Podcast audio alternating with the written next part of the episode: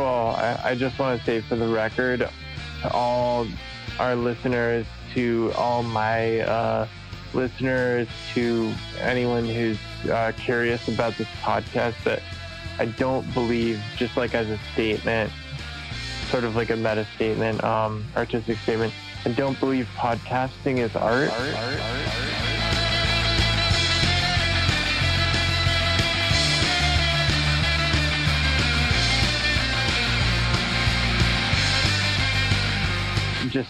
I I saw like the perfume nationalist really stridently defending um, podcasting as high art, and I it made me physically actually cringe um, a little yeah. bit.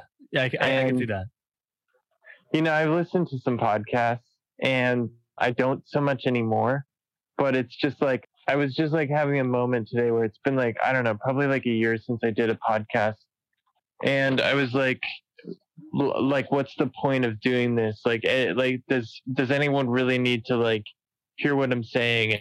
But then i came back to like what we were talking about about the importance of like a raw diaristic thing even if you don't feel like you have a ton of energy for a really like particular polemic or like point to make and how to to document that uh, with chronic illness. I mean honestly, like it's probably not what most of the people who listen to this podcast are familiar with, but like a great sure. example of that is some of the footage in Unrest by Jen Brea. Oh yeah, uh, yeah. which you you've probably seen, right? I um, have, yeah. And actually, just out of curiosity, how like how do you become familiar with that? Because uh, just like we'll get into this later, but you have long COVID, and while there's like overlap between that and the MECFS community, that was a like somewhat recent thing. So I'm curious how you like became introduced to that documentary.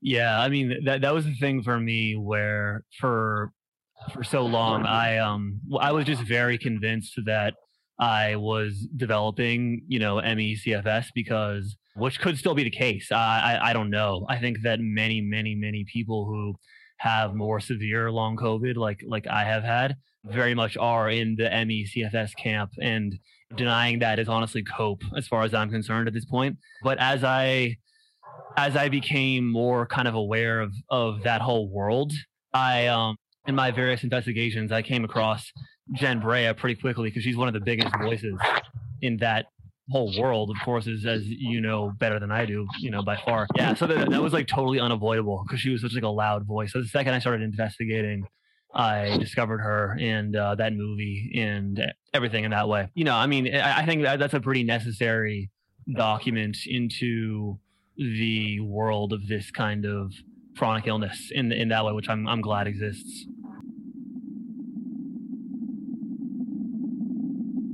a new film sheds light on a condition that is largely ignored. The film in question is Unrest, a documentary directed by and featuring Jennifer Brea, a former Harvard PhD student who, after developing the disease ME, started filming her experience. For the first time, a major documentary is speaking back to decades of misinformation. Unrest follows Brea when she first becomes sick after a 40 degrees Celsius fever. For the next year, she suffers repeated infections and her health declines dramatically. But doctors do not take her seriously, a state of play recognized by many young women who are dismissed by the medical system. When she finally sees a neurologist, he diagnoses conversion disorder, hysteria. There must be a trauma that she can't even remember. There is nothing physically wrong with her that could be causing her symptoms, and so Brea decides to walk the two miles home. What could be the harm after all? When she arrives back, her brain and spinal cord feel like they're on fire. She's bedbound for the next two years, and now, several years later, uses a wheelchair. After eventually being diagnosed with ME, Brea was able to access some treatments in her native US. There are currently no cures. Like most patients, an initial flu like illness triggered the disease. Her symptoms include profound exhaustion, utterly unlike everyday tiredness, extreme pain, and worsening of symptoms after even minimal exertion, a symptom known as post exertional malaise or PEM.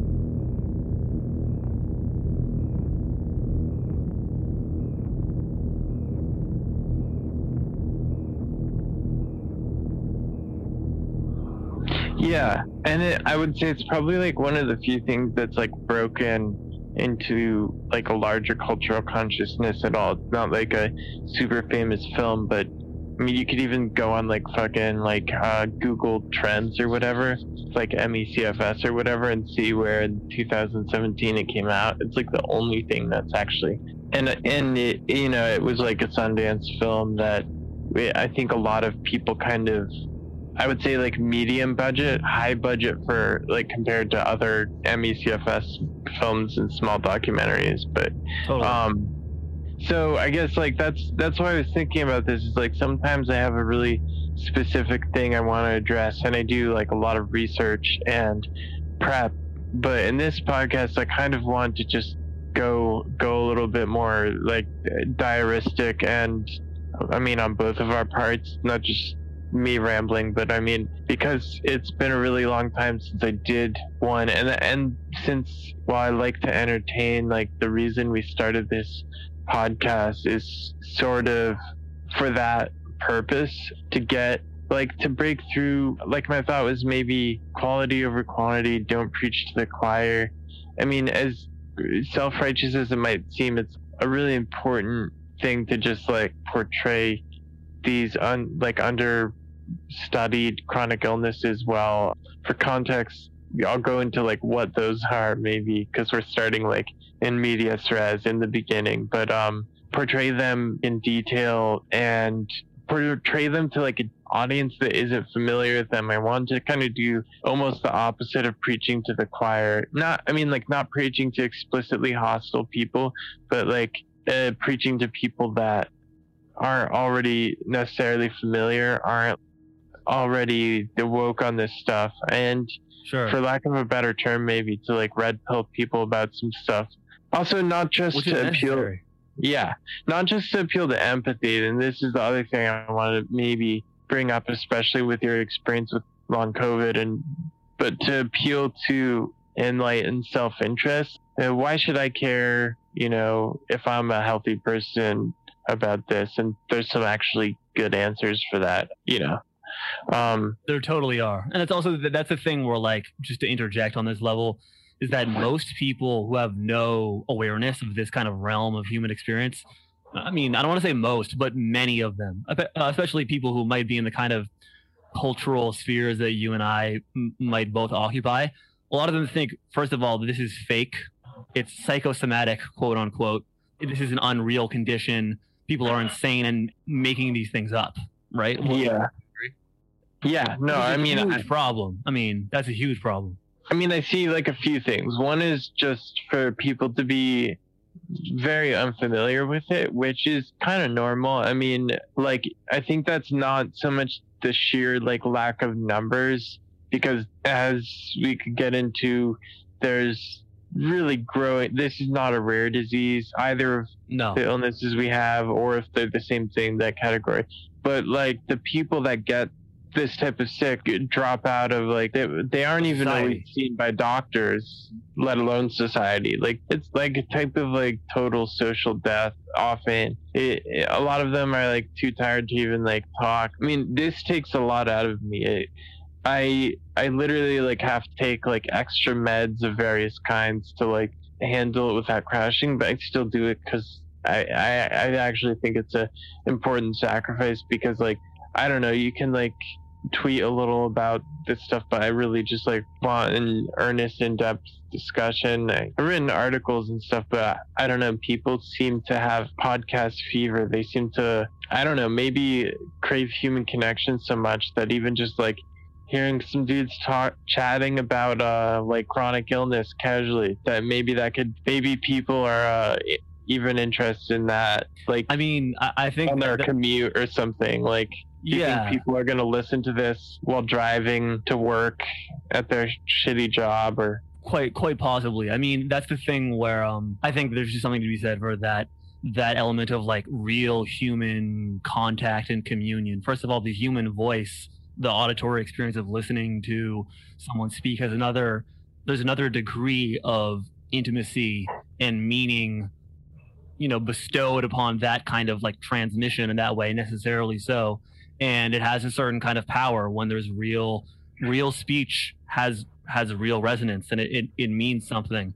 And i think that, that that's different than again like you know so many people's podcasts whatever it's like it's really it's essentially just fodder and you're talking before about how podcasting is an art and for the most part i would agree. There's like maybe two or three podcasts which i would consider to rising to the occasion of being legitimately considered art under like any kind of real measure that, that that that would be legit.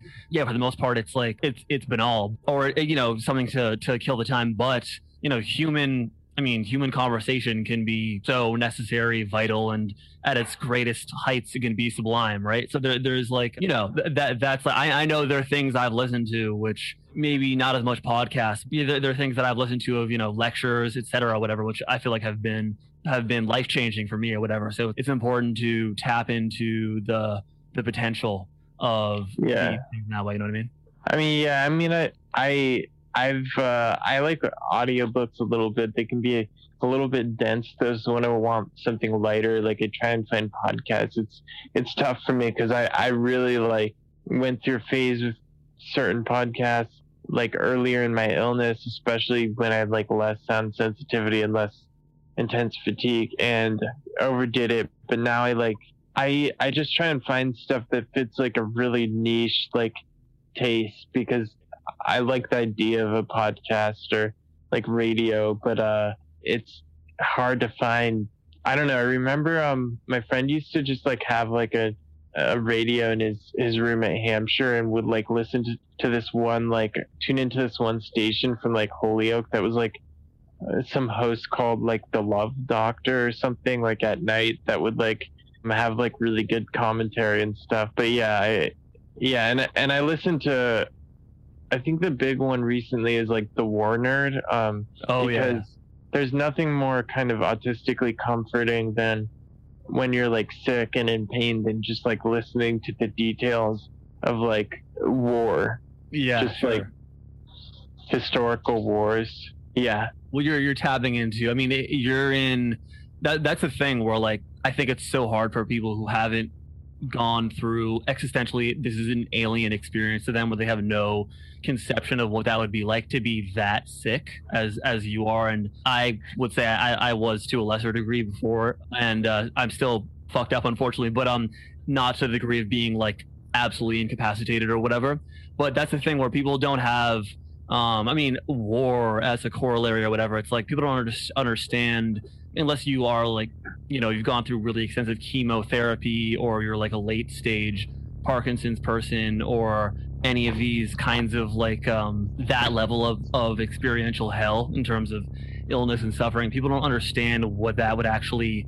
entail because it's like there's no reason that one would have any conception of what that would be if you haven't experienced it, right? Like, why the Yeah. fuck would you have even thought about that? But that's the thing where, like, you, you know, I, I don't know what you would say in terms of your experience on this level, but for me, it's it's that thing where like you are really in such an extreme place every day where like you don't in in your normal life quote unquote in terms of like you are fortunate enough to be healthy living normally etc you there are many moods that you undergo right? Like you feel happy you feel you know you, you can feel kind of you can feel kind of tranquil a lot of the time. But when you're really really sick you're in a, a state it's the human experience in extremis right? Like you're in a very very extreme state. Maybe you feel more numb now. I don't know. I'd, I'd be curious about that because it, it's been so long for you. Numb emotionally. Yeah, well, it's it's yeah. That brings to mind like some Nietzsche quote, but also like I'm so brain fogged that I like cannot like remember even things, even like you know aphorisms from like stuff that I read a ton. But there was something might have been from his autobiography, like Ecce Homo. Uh, Is that how you pronounce it? Um. Anyway, Yeah, uh, yeah. where he was talking about like like every every sound and experience strikes one as a festering wound or something. I don't Oh, know. I, it, like the it was almost about like sensory intrusiveness, but also just experience in general. Like experience is that uh, otherwise would be not just pleasant but actively um, beneficial. Suddenly being uh, like too much and just the details of it. I mean, to me, like Nietzsche is one of the best like writers on illness. We could just totally like uh, cut that off from any debate about like maybe Nietzschean ethics, not like Nietzsche as an arch reactionary, Nietzsche as like um either uh, like pro like evil neoliberal hegemony or uh, sure sure or or like the fascist Nietzsche. We could take all of that apart and just to me the un- underfocused Nietzsche is like his writings about illness, not just in uh, like. I mean, it's and there's another quote about I always get it like the details of it wrong, but about his approach to like extreme illness and not being reactive. It almost sounded like pacing, which is a thing in ME/CFS um, you know, myalgic encephalomyelitis, chronic fatigue syndrome, um, and similar diseases that involve like actual metabolic constraints on exercise, e.g., not just I I feel tired after exercise, which is normal, but like where You're it's actually yourself. harmful. Right.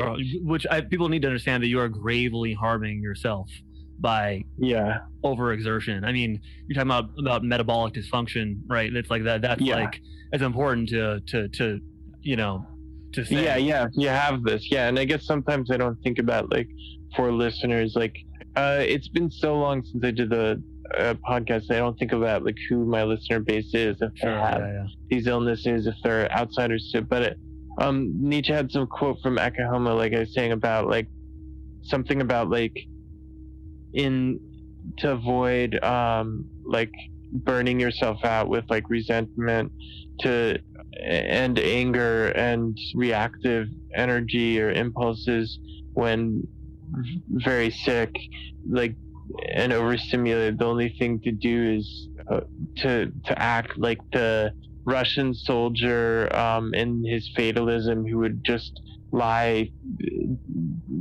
uh like down in the snow face down and not move or something Yeah, like yeah. it, it kind of reminded me a bit of like and again like this is something where maybe i'll have people read these passages and source quotes because my memory is not what it used to be and they're much better quotes than i make them sound. But he was basically it struck me describing something in um yoga and i mean like actual yoga not necessarily like some new age thing but it's definitely a uh, yogic actual yogic practice. Um called pratyahara i think um which is like withdrawal of the senses Mm. like cutting eh, almost like a, a form of self-induced sensory deprivation and like retreating into your like shell sort of to conserve energy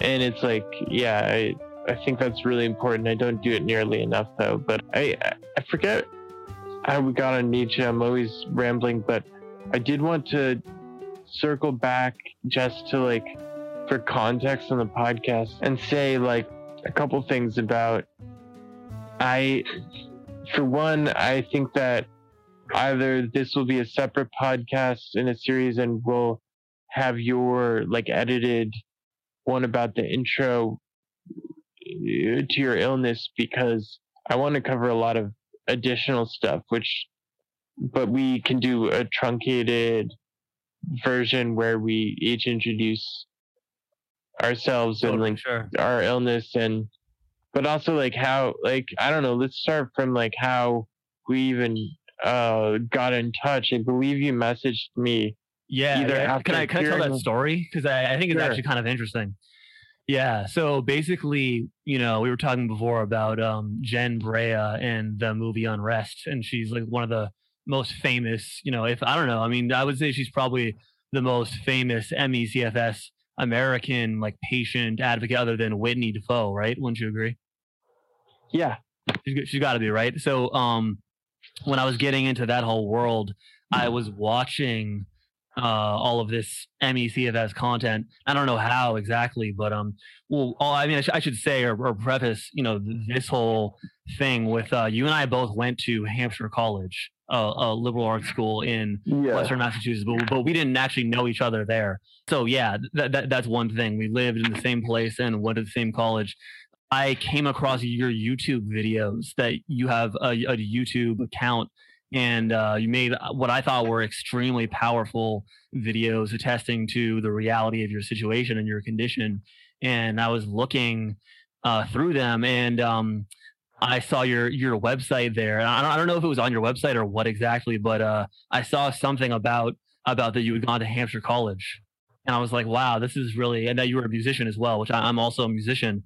And so I was like, wow, this is this is truly uncanny because uh, I hadn't really come I hadn't really come across too many people who were kind of um, seemed to be of a similar kind or that that were like from a similar background, age, cultural sensibility, um, perhaps even worldview in various ways that were dealing with the kind of things that you and I have both been dealing with. And um, so that that could be maybe even another line of conversation or for another time, whatever. But it's like it's tough when you feel like you can't really relate to a lot of the kind of people who you might be able to potentially commune with over this experience yeah. you're having.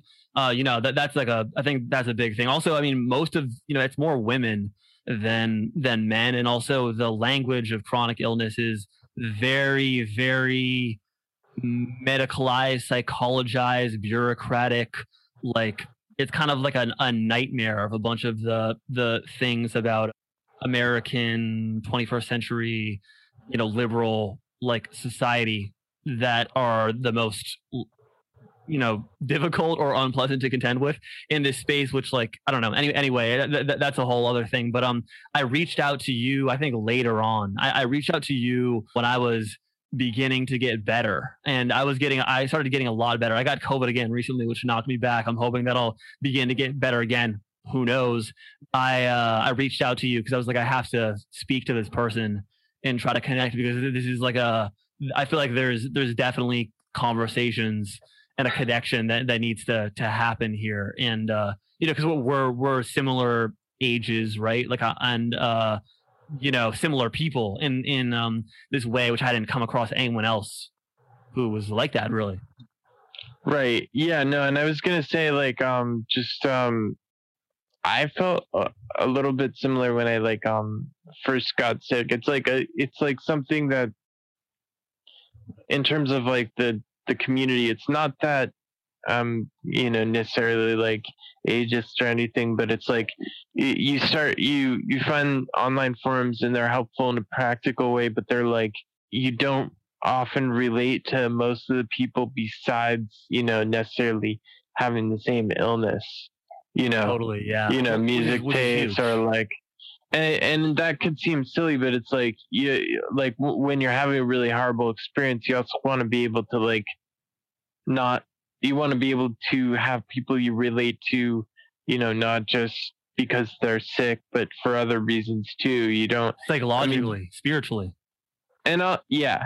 I mean yeah you're making it sound um like yeah i mean that makes sense. Uh, also, that I would have to say maybe I was like a bit of like a petty, like um, uh, kind of like aesthetics obsessed uh, person in some ways, where I was like, you know, I, I still wanted to.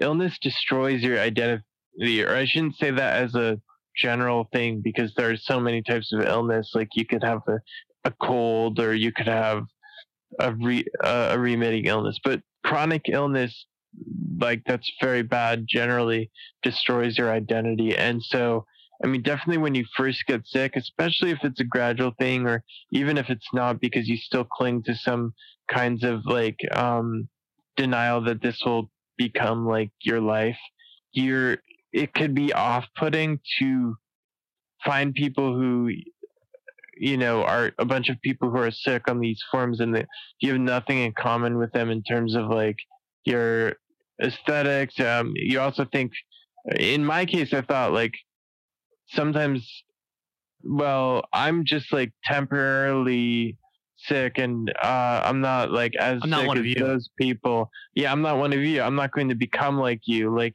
it's like um staring into an abyss when you see people who have been like um through no fault of their own. Um like posting about their chronic illness and not much else not like the art they're doing or whatever like for so long. And the irony is like in in many ways i did become like them. So when i say that it's not like it's it's thinking about the kind of hubris of my past self. That's definitely you know i mean i you know i don't think it's really proportional but if if there was like some kind of punishment for hubris i've certainly gotten cut down more than to size. But that's part of like what it's you know like what you're saying is but then the other part of it is besides finding people who, who have like a similar similar things in common besides being chronically ill in the same way that it started to become like an observation to me and I'm not an epidemiologist although I do want to mention and this is something where I might have to edit and go back for the additional numbers I found some interesting things about MECFS clusters and geography but I just found, started to find it interesting when I would meet people online usually because a li- we're maybe a little bit more atomized than I don't know 60 years ago in some ways in a lot of places especially like in rural and suburban places uh, when you meet people who uh like were you know geographically close to you or shared like things like institutions or places or towns in common and then and even the same age and then you didn't know at the time but you, like they also got sick at the same time or around the same time um it's wild just because people assume that these illnesses are rare and first of all we don't really like i don't think have good epidemiology on them but if anything we underestimate and even with the underestimation they're still not rare. They're just quiet you know like i don't think so highly of myself that um you know it's like when i drop out of hampshire due to illness or whatever that people like have some kind of object permanence or like going to be like you know where you know where did that person go and it's true for most people that are sick eh, you know you can have specific good friends that remember but there is always a kind of social death How could there mean- not be, right? I mean, you, you be, you're going to become unpersoned, right? I mean, that's the thing where I don't know if, if you want to speak about that or whatever, but I really think that because you, you've been, you've been, you've been sick for a long time now. And it's like, that's the thing where almost everyone is going to fall away from you in that way, right? Like it's, I think it's a rare thing where someone will really go the distance with you. I, I- think that I have uh, like a few friends who are are like that where if i was really really sick 10 years from now they would still be there for me. But even then you're in a place where like they cannot understand where you're at mentally. Yeah. They, they, I mean, they- they can't they can't access that.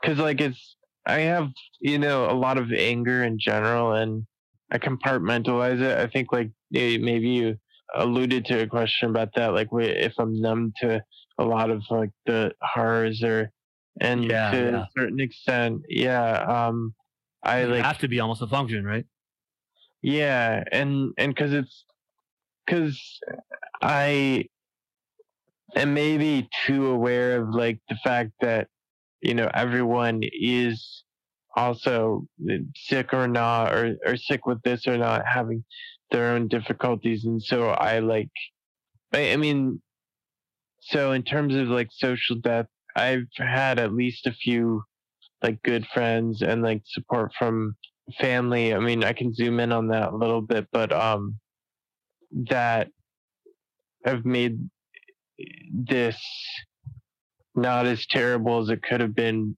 but there is this like thing where definitely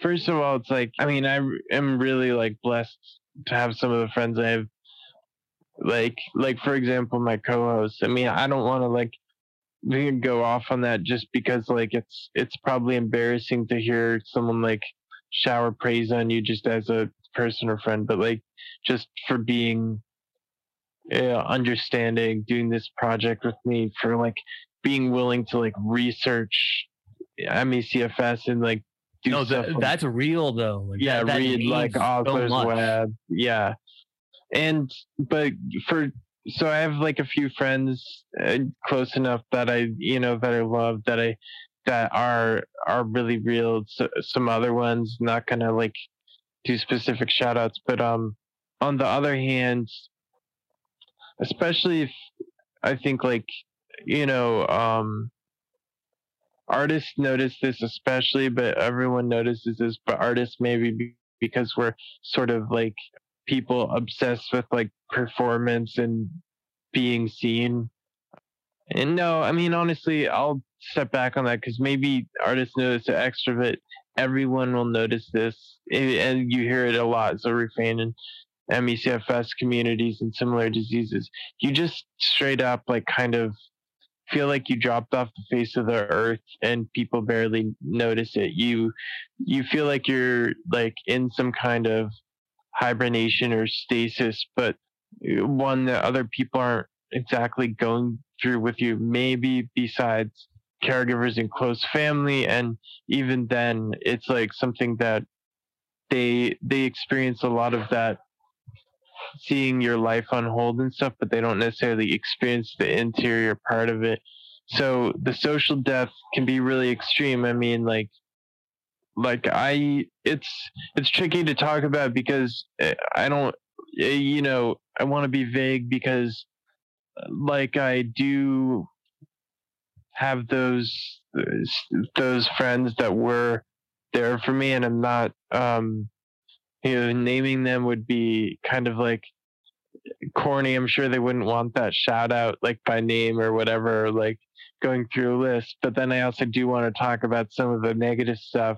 I, I don't really want to like uh, make people think that I'm talking about them unless I really am. And but I will say that there was like there was a lot of like instances of kind of falling out with people either in a like way more subtle passive way like that's more the norm like i didn't have many people that were like you know like kind of like yeah like your illness is fake fuck you like more like just like oh yeah like i mean if you're if you're in a tenuous or not a like really deep relationship with someone uh, how how many times in a row are they going to like be like so what are you up to? And it's like well lying in bed and um going to some doctor's appointments trying experimental treatments mostly lying in bed uh how about you? You know um this doesn't that doesn't work. yeah. I mean yeah maybe it could but it it it's it's definitely tricky. And i i yeah. And i will say like when i feel very angry or just sad in general. I have a kind of phrase that's like a mantra. Sometimes I put it in my writing or whatever, but like of just talking, thinking about envy of the living because like I say a lot. I think the obsession with just talking about mortality and illness and stuff like that obscures uh, that when you look at quality of life for a lot of these illnesses it's like a living death. It's not really living. It's not what i think of as like vitality as life. Totally. Yeah i mean i, would just call it non-death right? It's, it's not not real life whatsoever. Yeah. Yeah and it's it's kind of like a shadow of it. I mean one could think of it as a type of purgatory one could think of it as a type of hell but it, it's it's certainly not like what any of us really wanted out of life and yeah so i i mean i feel like robbed and and i will say that's not that's not because i felt entitled to like a, a perfect life but there's these levels there's you just really like i mean like stalin said qu- quantity is a type of quality unto itself. Yeah. I think. And so quantities, intensities, yeah, it's really like pat and easy to say life is unfair, you know, like, and we don't always get what we want. But there is there is a huge difference between like not um you know having like you know not being like a famous musician or like um whatever not having like an instagram model life or not being like wealthy and suffering um, horribly physically mentally every day yes suffering horribly physically and mentally every day but also Being living robbed. in a yeah in an uncertainty and and m- being robbed of time i've become very obsessed with time whenever i do like read like poetry or like uh, uh esoteric religious texts like um the idea of like turning um back time the idea of freezing it um mm. um if it's even possible i mean i often think like at this point I've been sick like six years. Sometimes I inadvertently undercount it when I report it because I don't want to think it's been longer. I say like like five years or four, like, but yeah, I think it's six. Um, I've been sick since well, summer of 2016.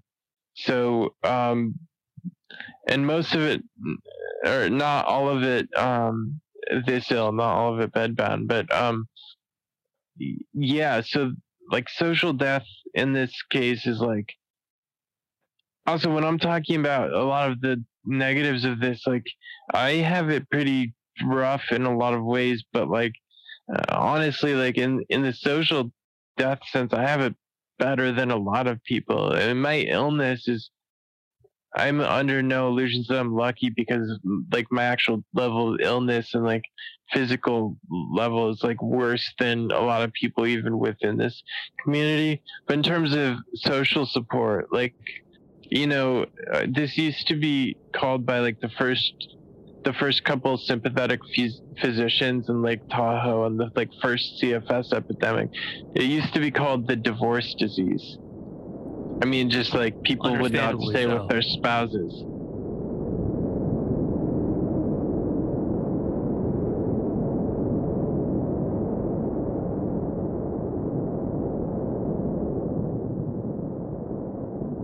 Yeah. And the thing about that is like, I mean, think about like a marriage and sickness into health compared to like, um, compared to like more tenuous relationships. I mean, of course, those more tenuous relationships are, are absolutely gonna you're gonna lose them. Some people really might have their spouses stick with them. I, I bet there's studies on this, like sociological studies. It's and then like a lot of people lose family. A lot of people's family and spouses, like the people they're most intimate with, do not believe them and they don't just not believe them at first, which I think all of us probably experience at least a little bit of skepticism at first. Definitely. They, but they, they just never are convinced.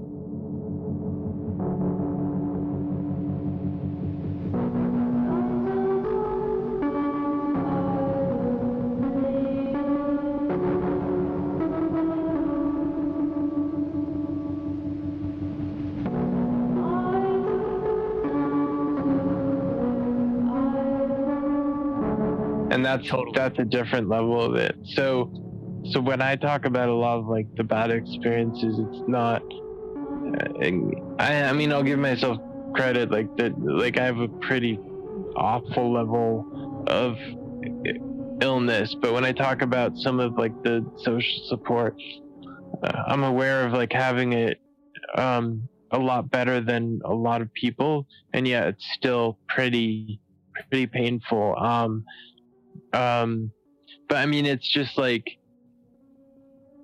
there's like a kind of entropic like social phenomenon. I think like especially post college, especially like in um, this whatever the stage of capitalism is, just a- anyway, uh, where people who are even close friends just drift apart due like often due to things like like that are contingencies or job opportunities or things like that, not necessarily because they want to, but uh, definitely like you combine this with you know being sick and not having um and and and stuff like that and it's very much accelerates like falling out of touch with people or or, or not having as much reciprocal relationships. I it puts strain on friendships. It, it puts strain on i mean yeah i get i guess it starts with like the idea of like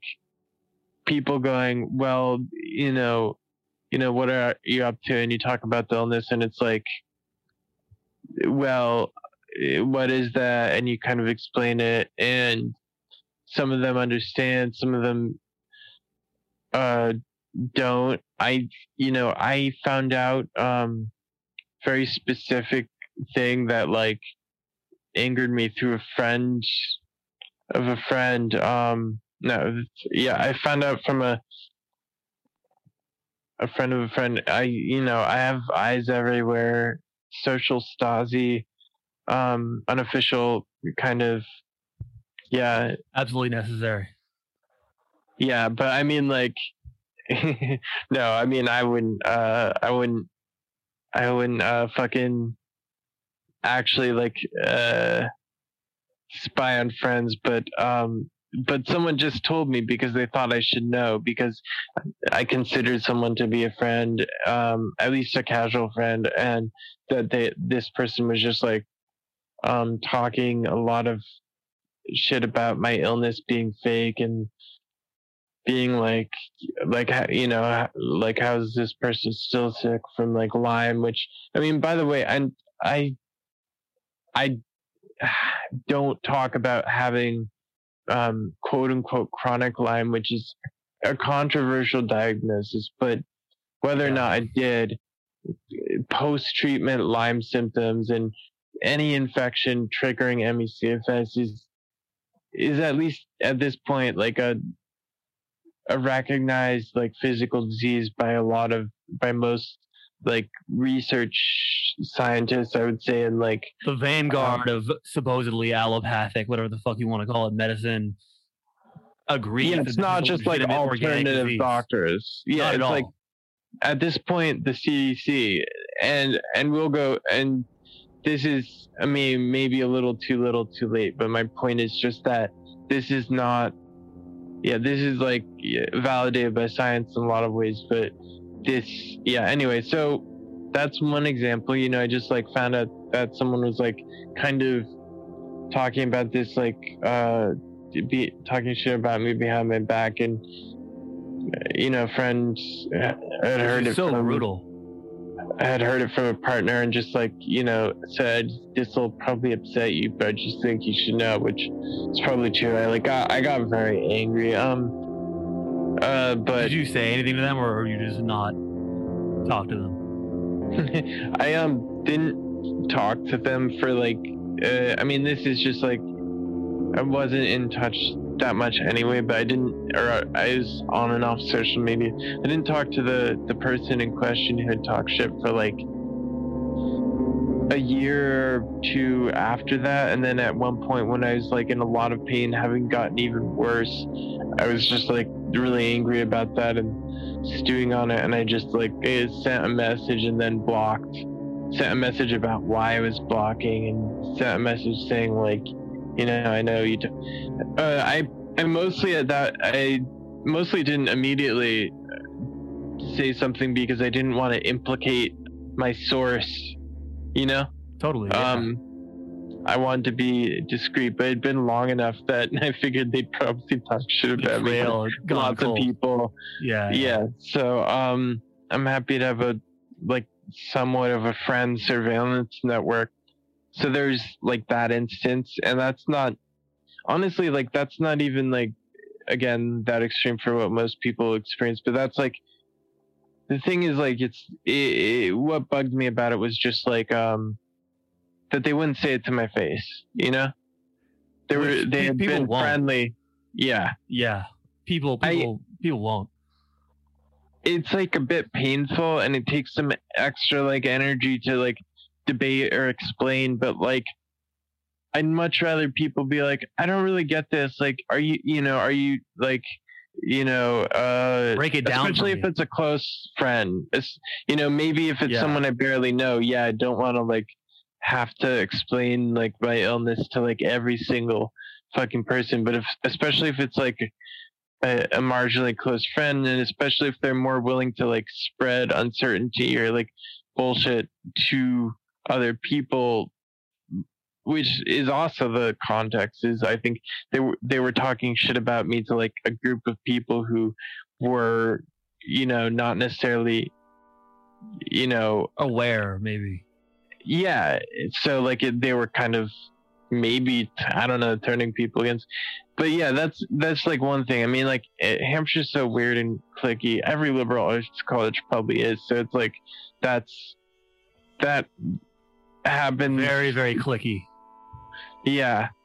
I mean, it is small and it's incestuous, and I think I have theories about like the the kind of like um like uh mold, smog, agriculture air, like in the general kind of poisoning people into some level of depression and anxiety. But but yeah, like pretty interesting. But also, Yeah. there's a certain type of personality too, which is Yeah. at that type of school, right? Which is a major factor, certainly.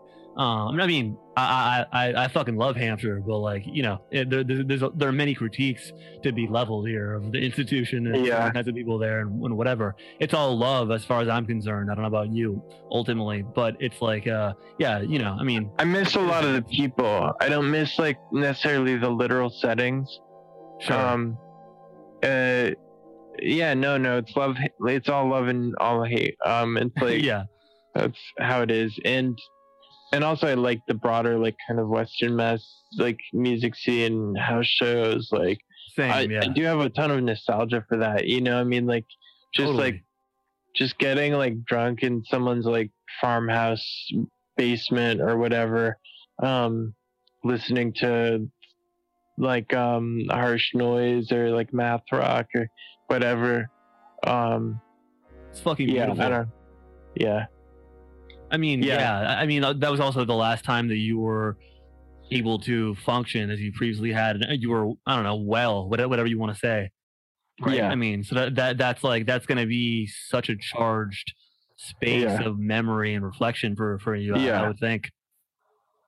yeah i mean when you come convalesce like a lot of all you have is memory something but um yeah i'm t- like I, I feel like i'm rambling a bit or stretching this out but i'm trying to explain like like what the social death feels like. I will say like a lot of people would rather be non-confrontational than like you know debate or talk. So like you'll just have a lot of people that are like instead of being as friendly as they once were just like don't know how to talk to you or don't want to. And like you know i don't know how much to blame myself for that or like how much clearer i should be about stuff but it's like uh that's a that's a weird thing to get like i wouldn't even call it cold shouldering but just people just kind of like pulling away and then like like you said like especially if it's like people who i actually consider like friends like i'd rather you know hear their questions, good faith questions,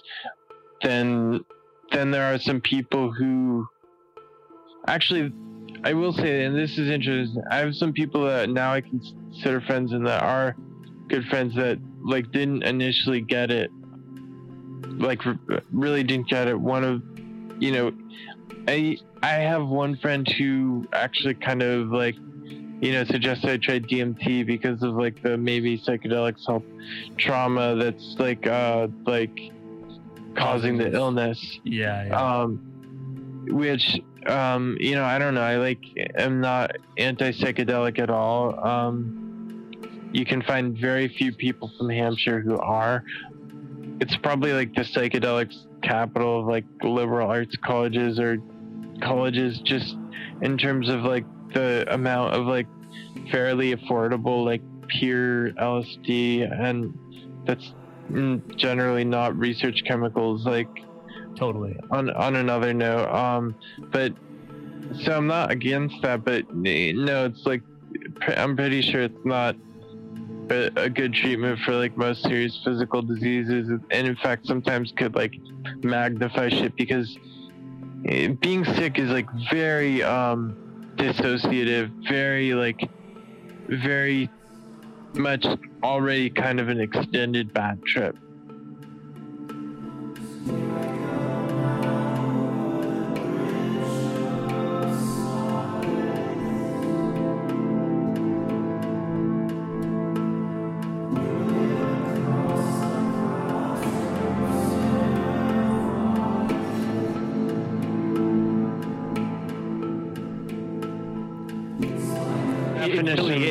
It's like a hallucinatory hell realm that you're that you're in, that you're immersed in, Yeah. and cannot escape from.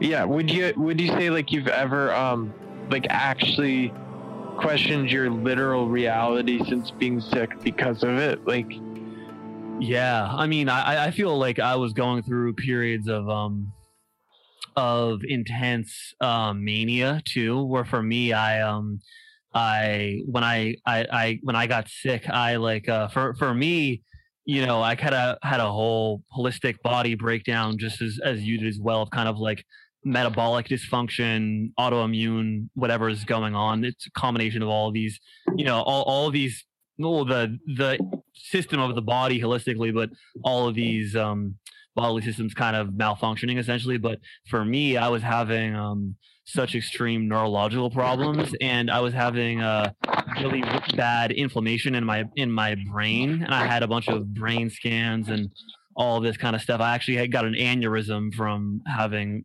probably from from from from brain swelling, but um, so I was having all this all this brain testing and stuff, but um. I uh at, at the height of me having those kinds of um uh really really serious neurological problems I uh was in a state where like um it was really hard for me to to uncouple what was a physiological i mean again this gets into complicated territory because like what's psychosomatic what's psyche what's soma what's what's mental what's physical Yeah. right things are all integrated systems again Right. but um and the brain I- is an organ, so you know if you have inflammation there, you can cause some crazy mood stuff.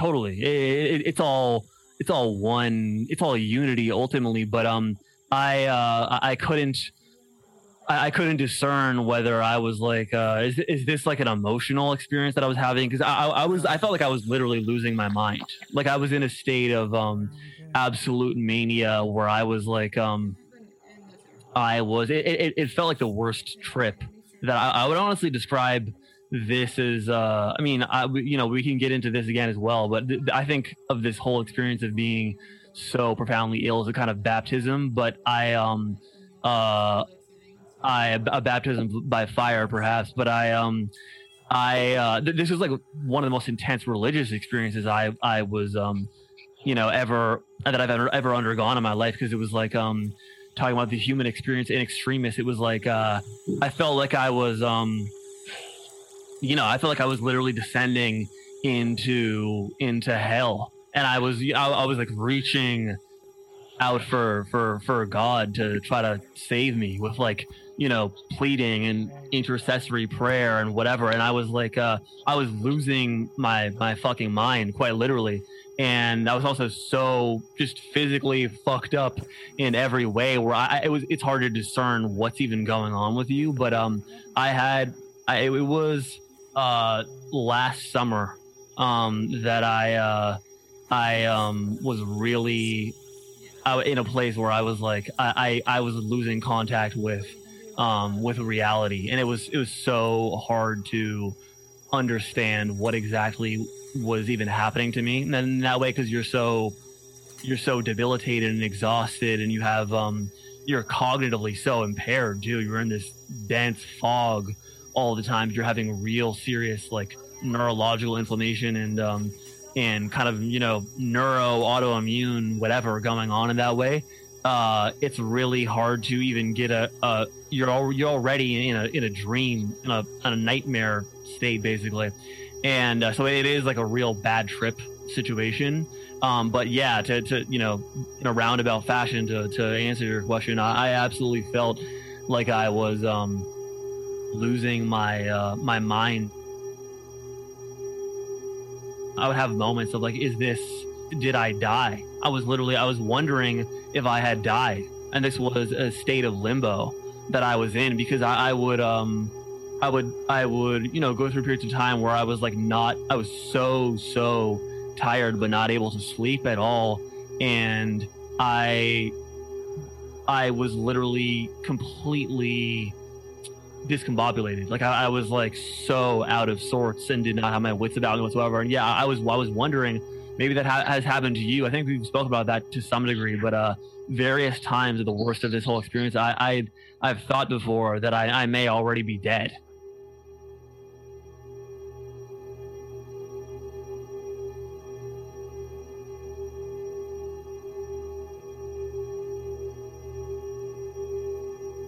In a, in a very very serious way. That wasn't like a thought experiment. Yeah, you mean literally? Yeah, quite literally. Yeah, yeah. it's not metaphorical yeah. at all.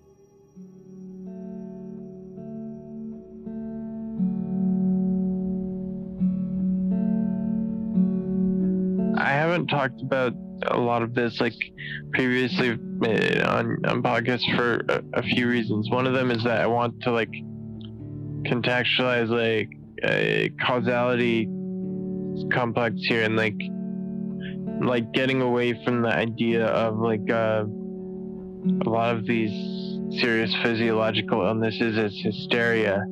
But uh, like we were talking about earlier like i think um like messaging about earlier like you know being you know physically ill doesn't make you less prone to like mental illness mental distress grief crises of faith, all of the above, you know? It probably if makes anything, you, you more, more you have no ground to stand on. Right. Yeah, yeah. And the problem to me is only just when people get the causality mixed up, like and and and assume that, you know, this is hysteria because people are erratic or be, because they're expressing like psychic pain, which is like who who could go through like severe illness, but also like the diagnostic uncertainty that comes with some of these and not kind of go insane. But yeah, I've had some points where I literally, I mean, when I initially got sick, it was because of a Lyme infection and there was a specific like acute illness phase. And um, it was like sudden gradual, meaning that, you know, sudden in that I, um, never got better after that day. Like I never got fully back full health after that day that I had the infection that it started, but also gradual in that it wasn't like bedbound overnight. So sudden and gradual. So I have these moments where I think that I kind of like branched off in time to a different reality or something like just on that day because everything before that like you know i had some issues but they were pretty normal issues like i guess you know um things that i feel like are like almost like nothing compared to this like i don't know like that i'd kill to have those kinds of problems again like angst um you know a broken heart at one point like um like stress about school, some like anxiety, some those are luxury mm. problems. Depression, yeah, yeah. And but so I've like had the thing of whether it's religious terms or just derealization of thinking, yeah, I, I literally like might be in hell right now because I don't necessarily think that you know if you think about it like and and you're trying to like metaphysically torture someone or spiritually torture someone it doesn't have to be they don't have to be sure that they're in hell. They don't have to be in like, you know, a hot place with flames. It could just be like a, a derealizing torture chamber that gradually, like, that gradually um, just gives someone a, a physical and, you know, cognitive decline um, along with like a lot of uncertainty and and maybe at, at specific points gets their hopes up a little bit and then let, uh, lets them down just like just enough to you know like whatever like the cia black site where they like untie the prisoner and like you know say you're free to go and like it's a like long labyrinth and like they run out with their like shackles still on and like like uh, run around and around until like they find the like one exit and then like the person like that is waiting for them just like at that exit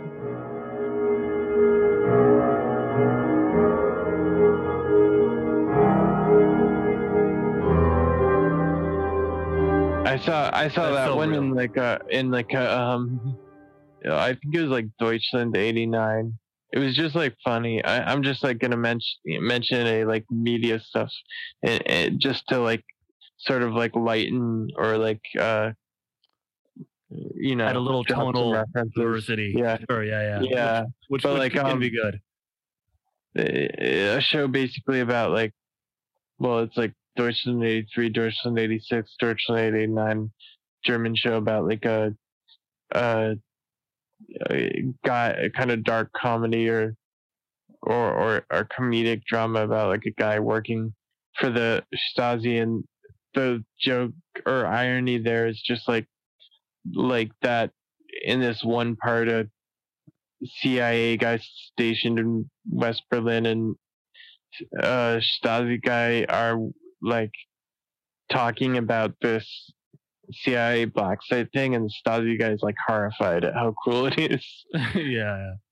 You know, even though they were of course infamous, like so yeah, I've like literally thought and I'm not I I've always I think I've always been either atheistic or agnostic and you like you know a lot in the past like 10 years probably it's a lot more of the latter than atheistic with like some kind of mystical experiences that were vague but definitely not like a church going person with a really like strong knowledge of like theology and the afterlife but i've just like start like it's definitely like a extended dark night of the soul kind of thing I, and so yeah i've i've had that literal experience and uh, of thinking yeah like maybe i'm in hell and the people around me however nice they are or whatever just like kind of captors or whatever are part of it. Like hard i think the reason i haven't talked about that as much is because it's like until you're like chronically ill with something like this for a long period of time, you kind of don't understand how much it can fucking break your brain and like don't want to like sound like a hysteric. But yeah, I mean that, which is why I want to like contextualize it a little bit and zoom it out, because that might sound like insane to someone who isn't familiar with this, but it's like, I mean, this is not actually, you know, I do have a therapist, although like, yeah, I don't do it as regularly as I should, but the therapist doesn't think I am, by the way, actually, I've had a couple throughout the illness and they don't think I'm, uh, you know, they don't think that this is a mental illness or hysteria. They, it's more for support of like the associated grief and, um, you know, derealization and depression that comes with it. Like the, I mean, Totally. yeah i think you know i had to get actually like psychological clearance for for surgery too so like that was serious and that i think if they thought that if they thought that i was getting That you were surgery for a wholly second yeah they, they would not yeah I mean, because you, um, you've had multiple spinal fusion surgeries, right? right for stuff associated with but not necessarily like a, a part of ME/CFS like further connective tissue damage that Yeah, yeah. it's from comorbidities, which I, I didn't really um get into. But uh, yeah, we were kind of talking about like social death and then derealization, and the social death thing kind of feels like so total that it's hard to like um get into details and examples, but you just kind of I think fall out with a lot of people in very like you know subtle ways non-acrimonious and then sometimes in acrimonious ways and then you know i mean i've even like there's one person who i considered a close friend who at least you know didn't talk behind my back but just thought that it was um that the level of like it, talking about my illness was like self-centered. And it's kind of like yeah i don't know. I mean maybe but also like i don't really have anything else to talk about. Like it's not like you you start to lose kind of like hobbies or other parts of your identity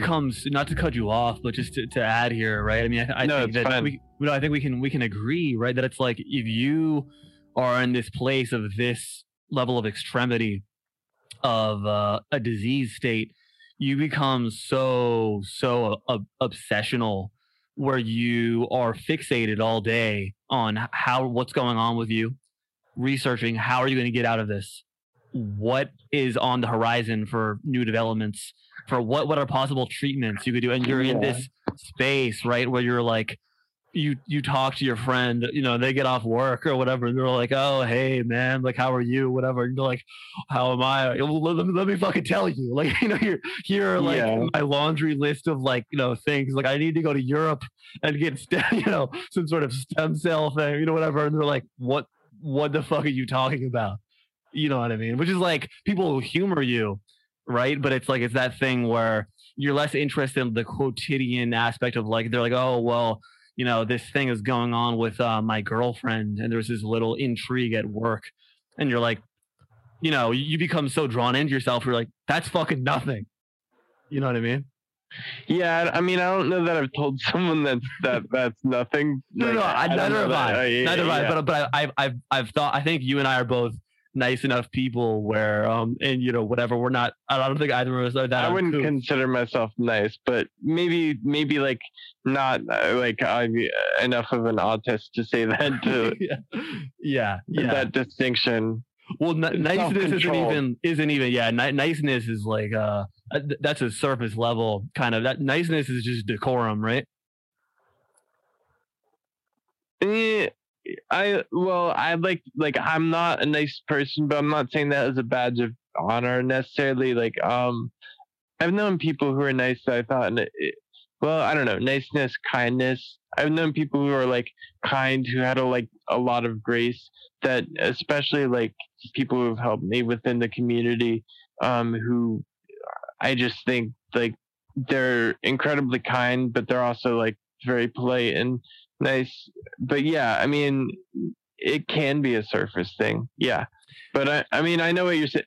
What you're saying is like in survival mode, you focus on your own survival. You by nature focus on your own illness. It makes you, you're, you're a wounded animal. It makes you selfish. It's hard for you to take on other people's burdens or even be a good friend yeah. or whatever, right? Because you're so drawn yeah. down into the pit of your so stark yeah. Horrid reality right? It's like you know. Yeah.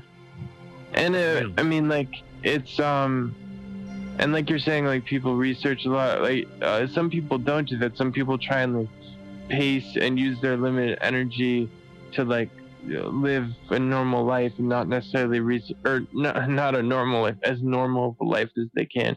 Not necessarily research a cure but like even with that uh, sometimes like that's uh, you know you still have such a limited life that you're fo- still focused on like you know palliation palliative care and like um like protecting yourself from crashing too much. So it still ends up a lot at the same place which is that as hard as you try and exert yourself and empathize to to to reciprocate like um you're going to be kind of protective of your energy, using your energy to keep yourself like kind of in a like kind of like survival mode way. Yeah, I mean, I will totally. say that.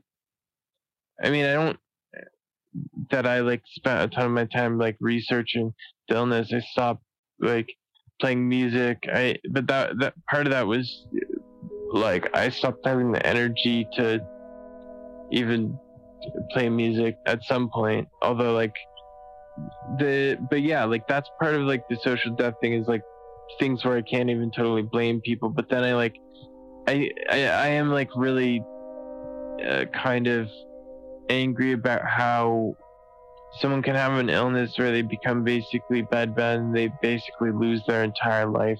They lose like their ability to play music. They lose like their like um like love life or romantic life. They lose their a lot of their friendships and they lose like um You lose e- everything, right? I mean, everything good yeah evaporates. Yeah.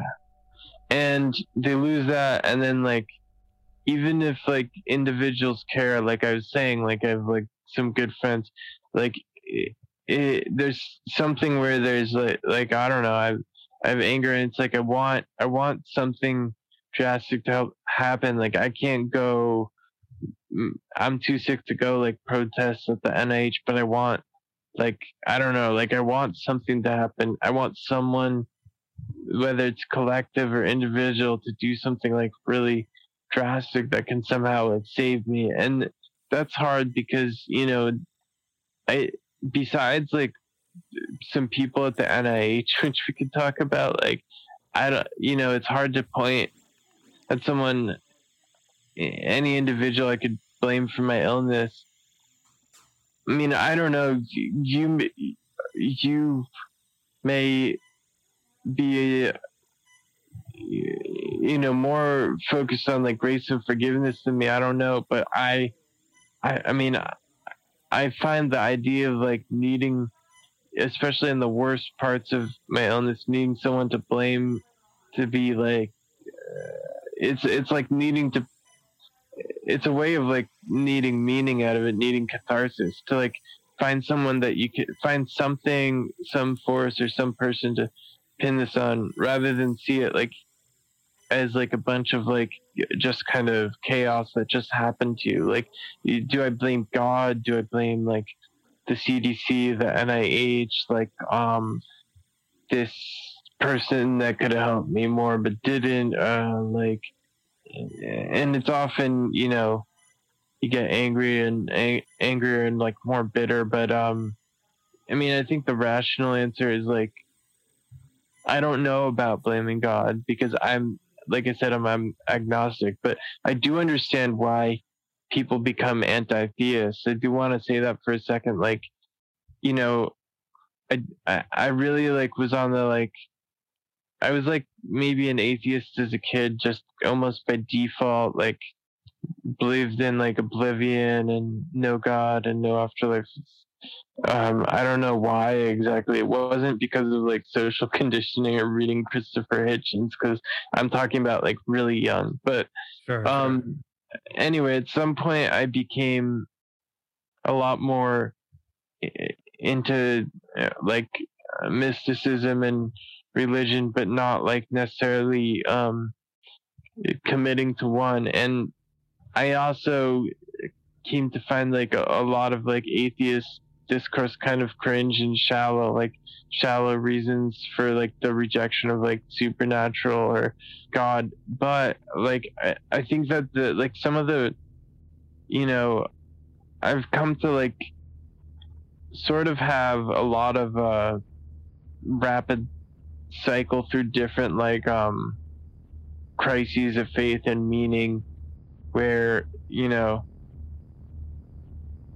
going to different extremes at one point there was like eh, trying to ex- basically like you know like uh the stages of grief but like how how people apply them to like religious d- belief or assigning meaning in that way um sure. where yeah. like a- at one point I was like, you know, um, a bit like kind of like bargaining and being like, well, I wasn't even thinking necessarily God did this to me, but on a more small scale, thinking, oh, you know, like maybe someone actually cursed me, like maybe.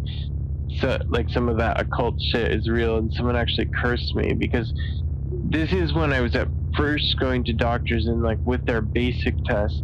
I want to like del- delineate that because like at this point, I I've had a lot of more advanced tests and like um different comorbid diagnoses where I, I'm not even really like worried that someone would um think my illness is fake and I wouldn't question it myself or but at that point, I didn't know what the fuck was going on. We're talking like a year into my illness after like kind of like barely getting through a year of college after being sick and like mostly normal blood work and just like doctors saying, well, you had Lyme and maybe you have inflammation lingering, but you know, um, we like we can't find the explanation for what's wrong and not really like doing deeper investigations. And so it's going it, it was hard enough to handle that i was actually starting to think shit like i don't know what if like this person that i had a falling out with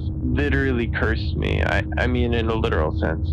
And for the most part it was just kind of an entertaining idea. I wasn't like um like I wasn't like fully committed to the idea, and I wouldn't say I was experiencing psychosis, but you know, I mean, I think this kind of experience can bring out both like extreme forms of belief and magical thinking, and the opposite, because then I kind of cycled through to the opposite of like, um, you know, okay, like I, you know, I understand a, a little bit of the basic science of this, and this there's a scientific reason for this disease, and so and I believe like it's just kind of um, a random like accident of nature and also but if there was a god i would be incredibly angry at this god for my uh, terrible plight as it is like i'm i guess like angry at my luck you know at, uh, you know sure, at yeah. some point when and, and i understand why people could be like both anti-theists and atheists even though it's seen as like a contradictory p- position. I mean, like to to to not really believe in God, but also think that you almost wish there was a God to to have like some kind of organizing power to like blame, like there's some like force in the universe to blame, and that you would totally be angry if you totally believed. You would um and I think there's a lot of like currents of, uh, atheism that have been become cringe, but I think that like I don't know in the kind of cultural reaction to the like really kind of fedora cringe uh, Reddit atheism and new atheism stuff and the excesses of that, a lot of which involved kind of like basic arguments that weren't new. They were just becoming like more popularized. Forget we forget. I think in a lot of like the reaction to that stuff that there are some like earnest and I think basic like um questions and responses to suffering which can cause someone very extreme doubt theologically. I, I think and, that is the most that is the most serious ground of contention for belief in God or religious yeah. belief whatsoever is the question of, you know, theodicy and uh, the problem of evil is really and, and you, entropy and, right. and suffering. And if you and if you're like someone who is a very like um earnest believer and you encounter this in good faith like, I mean, like, not someone just being like, well, like a war happened, which by they're not connected to. So, you know, how could that happen? Like, checkmate Catholics, eh, you know, if God yeah, is yeah. good.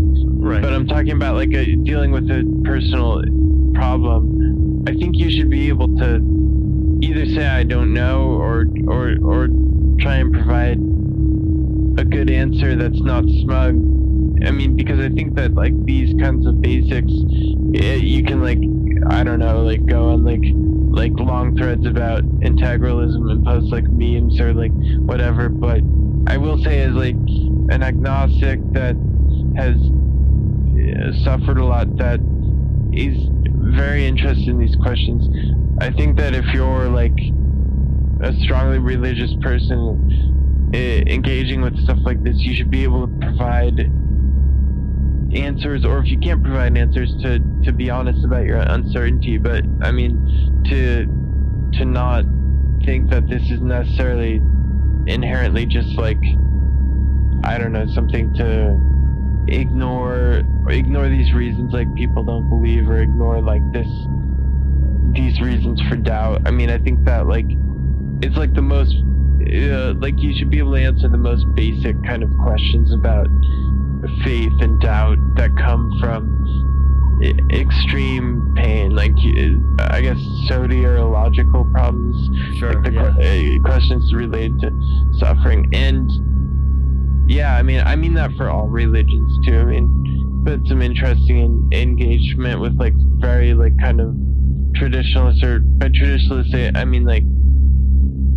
fairly orthodox, not modernist um, Buddhists about this too, not just Christians, but it, it's something that um, sometimes I'm not sure I find satisfying answers to in religion, but I don't find satisfying answers to really anywhere. So that's not necessarily like an, an own of religious people. It's just, it, I don't know, like, oh, these experiences, like, tear apart your mind, tear apart your soul, and they bring you to a place of uncertainty about a lot of things. And that's discourse wise, it's it's hard to like, eh, you know, um, argue eh, and win from a position of extreme uncertainty. But my, but the, that's not what I'm trying to do. Like a debate bro thing. I'm trying to just like get across like some horrific realities.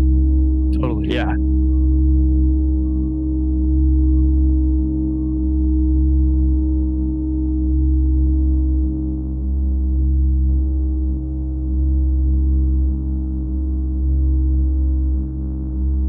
Since 1969, the World Health Organization has recognized ME as a neurological illness, although its precise mechanisms remain unknown. The film features other stories too, Jessica, a young British woman, spent four years from the age of 14 in hospital in a semi coma because of ME. She improved slightly, but was completely bedridden, such that her feet didn't touch the ground for years, during which time she grew four inches. I've never stood up at my full height, she explains matter of factly. In contrast, a very severe patient, Whitney, is completely unable to speak. He is so sensitive to stimulation that it is dangerous for others to even be in the same room as him. Fed by a tube in his small intestine, he passes his life in darkness and silence, unable to tolerate light or sound. Such stories of extreme physical debility are not, however, the most shocking part of the documentary. What has prompted a global justice movement is the fact that many doctors still refuse to accept that ME exists at all. During 1955 in London, there was a cluster outbreak of a mysterious disease among staff at the Royal Free Hospital in Hampstead. An estimated 292 people were affected. The majority were female nurses. Pathology investigations revealed inflammation of the brain and spinal cord, but the cause remains unknown. It is labeled myalgic encephalomyelitis, ME for short, to reflect the severe muscular pains of the patients and evidence of damage to the nervous system. In 1970, two psychiatrists, Colin McEvedy and A.W. Beard, published a paper that was to have a profound influence on the history of ME. The authors declared the illness to be mass hysteria, citing as evidence the fact that many who fell ill were young women. Neither of them had seen a patient. Compounding this dismissal meant another blow to patients the coining of a new name. In the US, the term chronic fatigue syndrome, or CFS, was introduced in 1988, which was later adopted in the UK. Not only did the new name trivialize the disease, it was also too vague to distinguish ME from other fatiguing illnesses, meaning different illnesses causing fatigue were unhelpfully lumped together. For patients, communicating the seriousness of their illness is often impossible.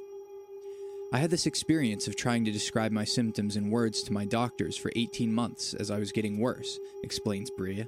I would talk about a burning in my brain or my spine, or the fact that I would lose the ability to speak, or sometimes I would collapse on the floor and I couldn't lift my head. When she later requested her medical records, almost all of these serious symptoms were translated into headache pain. Psychosomatic explanations of the disease were being further developed by a small but influential group of psychiatrists in the UK. They developed a theory of ME based on the biopsychosocial model of illness, a framework for illness that has also been adopted by the Department for Work and Pensions, DWP, first fully embraced by New Labour. The biopsychosocial model states that illnesses are part biological, part mental, part social. This idea seems common sense, but in practice it is often the psychological elements that are emphasized. Thus, the biopsychosocial model of ME is that a patient may have originally had a virus, but after that, symptoms are not primarily the result of an ongoing disease process at all.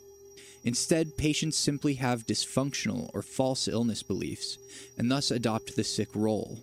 Spending too much time in bed is the reason they have physical abnormalities, as they become deconditioned due to exercise avoidance, and it is assumed that the symptoms are reversible by the patient's own efforts. However, there is growing evidence that such an approach towards ME is not only inaccurate, but dangerous. Keith Geraghty, honorary research fellow at the University of Manchester and an expert in ME/CFS, explains Many medical professionals do not view ME/CFS as a serious medical condition. Psychiatrists in the UK have done great harm to ME/CFS patients by promoting a largely psychological model of the illness that diverted research funding away from investigating the many biological abnormalities in the disease, and this model has downplayed the severity of the illness. The two treatments that arose from this psychiatric model are cognitive behavioral therapy, CBT, and graded exercise. Currently, they are the only two treatments offered by the NHS for ME. Some psychiatrists take the extreme view that patients, including children, need to be admitted to a psychiatric ward, even if against their will and that of their parents. Unrest features a young, severely ill Danish woman, Karina Hansen, who was forcibly taken from her home by five policemen and admitted to a psychiatric ward. Her family were not told where she was being taken. She wasn't allowed to be seen by any doctors other than psychiatrists. Three years after being taken, she was finally allowed home. She remains ill with ME. In the UK, child protection powers are sometimes used to enforce psychiatric treatments for children with ME, and hundreds of families have faced investigation for child abuse or neglect though there are no official figures kept by UK health authorities. One charity, Tymes Trust, has advised around 200 families. None of these families were subsequently found to be at fault. Robert was 12 when he first started graded exercise therapy. His mother, Lorraine, contacted The Independent to explain how the NHS physiotherapy he was asked to do drastically damaged his health. Robert was moderately ill when the physio began, but became severely ill and required a wheelchair after a few months. He was given exercises to do in a hydrotherapy pool, some involving swimming. After just a few months, he lost the ability to walk. His legs turned to jelly, he had severe pain, particularly behind his knees, and he just couldn't support his weight. The physiotherapist wouldn't accept that they were causing harm and blamed my son for not trying hard enough, saying he didn't want to get better. They would not accept that there was anything physically wrong with him.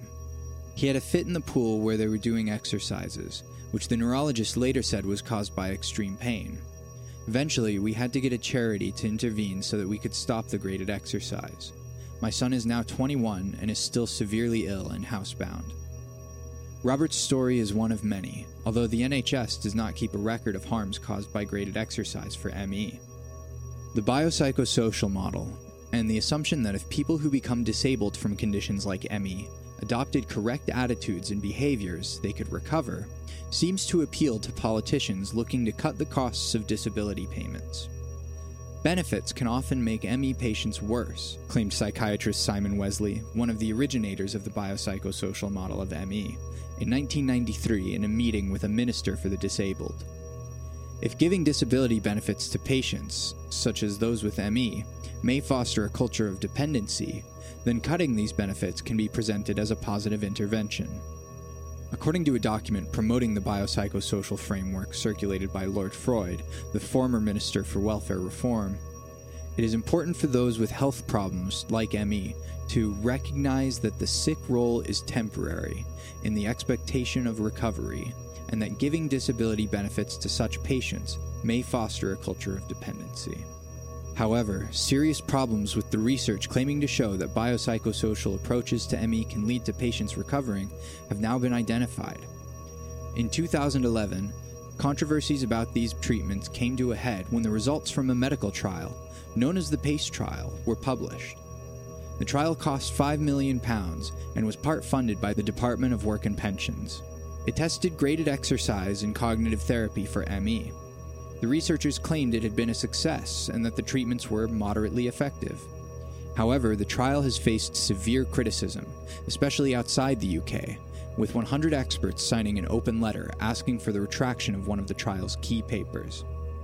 Among the criticisms was the fact that the trial's definition of recovery was so weak that even if patients reported their health deteriorating on the trial's two primary outcomes, they could still be deemed recovered.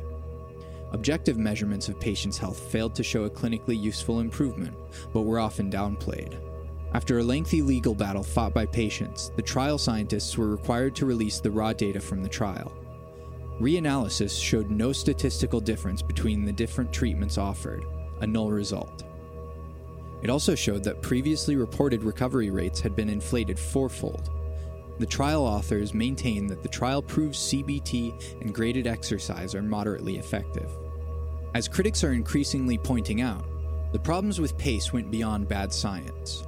A 2006 report by the Parliamentary Group on Scientific Research into Myalgic Encephalomyelitis had already pointed out that there is a vested interest private medical insurance companies have in ensuring CFSME remains classified as a psychosocial illness.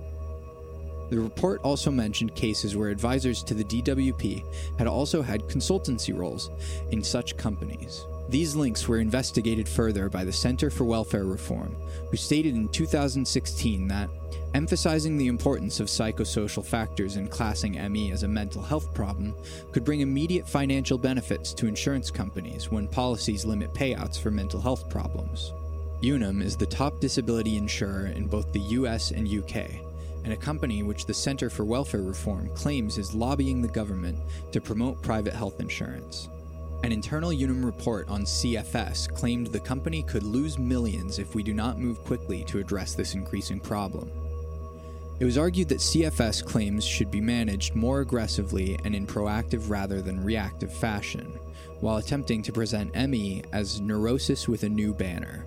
Four of the PACE trial scientists disclosed conflict of interest with the insurance industry. Even as the international scientific community expressed concerns about the trial, the British media continued to promote it as a great success. When questionnaire results from PACE participants two years after they had received treatment were released, which showed that those who had received CBT and graded exercise reported being no better than those who did not, this was greeted with a front page story on the Telegraph declaring that exercise and positivity can overcome ME. The Countess of Mar has drawn attention to the Science Media Center's promotion of the trial, which led to such headlines, and the fact that Simon Wessely is a board member. Throughout it all, patients were depicted as dangerous militants in the media for criticizing the trial, even though they had turned out to be vindicated. The tribunal which ordered the release of the trial's data ruled that assessment of activist behavior was, in our view, grossly exaggerated. The most severely ill, about a quarter of patients are bed or housebound, continued to receive no care at all, with 80% of requests for home visits turned down by the NHS. Added to this, a dearth of social care and difficulty getting benefits meant many patients were left completely desperate and often without any support at all, with even family members often disbelieving their illness. The waste of human potential caused by ME was recently reckoned to cost the UK economy £3.3 billion a year in a report by the Optimum Health Clinic Foundation. Across the pond in the US, science is moving on. In 2013, the US government asked the Institute of Medicine to convene an expert committee to examine the evidence base for ME. Two years later, their report, Redefining an Illness, was published. The report stated ME is an acquired, chronic, multisystemic disease biological in nature, symptoms of which include immune, neurological, and cognitive impairment. After reviewing thousands of medical papers, the report stresses that this is a medical, not a psychiatric or psychological illness. After the report found considerable evidence that exertion of any sort can adversely affect several organ systems and many aspects of patients' lives, often seriously and for long periods, and the controversy of the PACE trial, U.S. health agencies removed their recommendations for CBT and graded exercise. Over the past few years, studies have demonstrated that ME patients have metabolic, immune, neurological, and other systemic dysfunction. Metabolites and proteins in the blood have been found to be abnormal, showing that the bodies of patients are in a hypometabolic state, causing the body to shut down and their cells become unable to produce energy. Neurological and systemic inflammation, along with a female bias, could point toward ME being an autoimmune disease. Evidence of immunodeficiency has been around since 1990, and more recently, numerous studies have shown impaired natural killer cell function, a cell which helps control viral infections. ME science, however, is still in its infancy. More studies are needed to identify a cause and develop treatments. Professor Ron Davis, one of the most eminent ME scientists in the US, used to work on the human genome. Now he has gathered a group of scientists, including three Nobel laureates, to work on one of the most urgent areas in medicine today. He is also the father of Whitney Dafoe, the severely ill young man featured in Unrest. This is a much more serious disease than many of the other things that people are worried about. It's more common than MS, it's more common than Parkinson's disease, it's more common than AIDS. This is probably the last major disease that we know so little about, and it's because of its nature that it's been hidden. The severe patients are often just in their home being looked after by someone, and no one knows they exist. But it can get very severe. People have tried to make some measures in terms of debilitating illness. It's generally viewed as worse than many other diseases that have been ranked in terms of quality of life. ME patients have always had to fight for their rights. But now, with the advent of social media, bedbound patients are able to connect globally, and a social justice movement is flourishing under the Twitter hashtag MillionsMissing. For Jennifer Brea, ME activists can learn a lot from history. To fight stigma and to force recognition from the health system, we need a movement for access to treatment, care, and research.